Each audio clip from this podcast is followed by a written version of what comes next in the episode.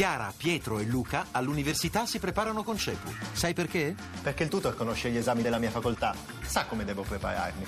Perché faccio anche verifiche e simulazioni d'esame. Perché non voglio arrivare all'esame con l'acqua alla gola. Capito? Per superare i tuoi esami, chiama CEPU all'833 1188. Radio 1 News Economy.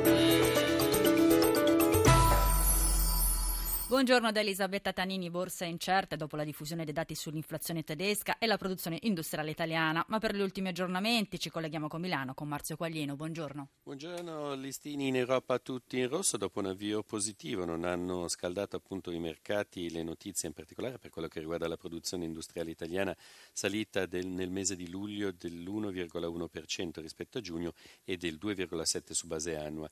Inflazione invece in Germania stabile. Tutto questo, come detto, non ha eh, cambiato un andamento invece improntato alla flessione con Londra che perde lo 0,50%, oltre il punto percentuale la flessione per Parigi e Francoforte, Milano cede lo 0,78%. Marzio, quali titoli in evidenza? Per quello che riguarda i titoli negativi, in particolare Telecom perde il 2,40% in una giornata negativa per tutto il settore a livello europeo e poi anche giù le banche.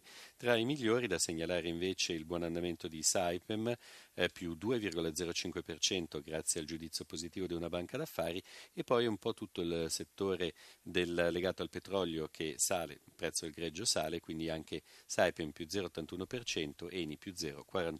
Grazie a Marzio Chiollino della redazione di Milano. Si è tanto discusso di Jobs Act e articolo 18, Intatti, intanto arrivano i primi risultati della decontribuzione sui neoassunti decisa nell'ultima legge di stabilità. Secondo l'Inps sono 787.000 le persone assunte grazie allo sclavio contributivo, aumenta anche la stabilizzazione dei posti di lavoro. Rosario De Luca, presidente della Fondazione Consulenti del Lavoro, lancia però l'allarme, la decontribuzione potrebbe creare un buco nei conti pubblici. Sentiamolo intervistato da Americo Mancini. Diciamo che nella stragrande maggioranza dei assunti che hanno usufruito dello sgravio e quindi delle agevolazioni previste dalla legge di stabilità si tratta di stabilizzazioni, e cioè di rapporti di lavoro già in essere eh, a vario titolo e che sono stati trasformati in, in, rapporti a tempo indeterminato per poter appunto usufruire di questi sgravi, quindi la qualità è certamente migliorata, sono rapporti eh, quelli che vengono definiti comunemente precari. Per l'aumento della quantità invece dei lavoratori occupati nuovi, quindi non precedentemente utilizzati con altre forme, secondo noi bisogna aspettare un rilancio dell'economia, e cioè che le aziende abbiano necessità di nuovi lavoratori, non può essere un decreto per quanto ben fatto a creare nuovi posti di lavoro. Questo provvedimento funziona, cioè la decontribuzione, però si rischia un buco nei conti dello Stato. Perché? È abbastanza semplice nel senso che quanto previsto nel bilancio dello Stato, che è circa un miliardo e 800 eh, milioni, eh, corrisponde a quelli che sono i contributi utilizzati per gli assunti ad oggi, i 786.912 assunti a tempo indeterminato, corrisponde un valore di oltre un miliardo e 800 eh, milioni di contributi, quindi quello che c'era a bilancio, quello che stava stabilito per il bilancio 2015 è stato esaurito con queste assunzioni e certamente siccome le assunzioni agevolate vanno fino al 31-12-2015 bisognerà trovare la copertura per le nuove assunzioni che saranno fatte. E cioè il buco quindi quanto potrebbe essere da qui alla fine dell'anno? Eh, se vogliamo fare un discorso proporzionale, se su eh, otto mesi si sono consumati un miliardo e nove, quindi volendo fare una proporzione per un altro terzo eh, possiamo parlare probabilmente di un altro miliardo, di 800-900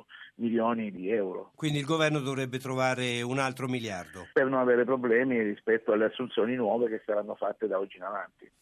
11, 6 minuti e 8 secondi, cambiamo argomento, parliamo del comparto del gioco che in Italia dà lavoro a 140.000 persone. Recentemente molti amministratori locali hanno deciso di istituire nelle città zone senza gioco, in particolare nei pressi delle scuole, protestano e la, protesta l'associazione Gioco Italia. Sentiamo il presidente Massimo Passamonti intervistato da Stefano Marcucci nei comuni e nelle aree in cui sono stati adottati provvedimenti espulsivi del gioco da tutte queste amministrazioni che giustamente sono partite da un problema serio ma hanno adottato provvedimenti sicuramente dal nostro punto di vista sbagliati, le ludopatie sono aumentate. Questa conferma che c'è una domanda di gioco. Gli ultimi dati confermano che in quelle aree cui il gioco legale è stato di fatto espulso o compromesso, stanno aumentando i casi di ludopatia. Questo significa che la gente continua a giocare e gioca in ambienti non sicuri e non regolati. In linea di massima, voi sareste d'accordo o siete d'accordo con l'idea di creare delle zone franche, delle zone senza gioco nelle aree della città frequentate dai minorenni? Dico no, lo dico no, perché le zone franche come le zone rosse non servono a niente, servono soltanto a ghettizzare e a creare ancora di più dipendenze. La cosa più intelligente, secondo me, secondo noi,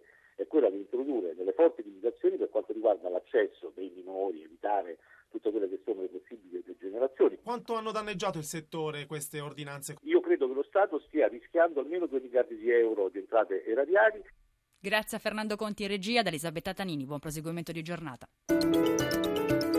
Radio 1 News Economy.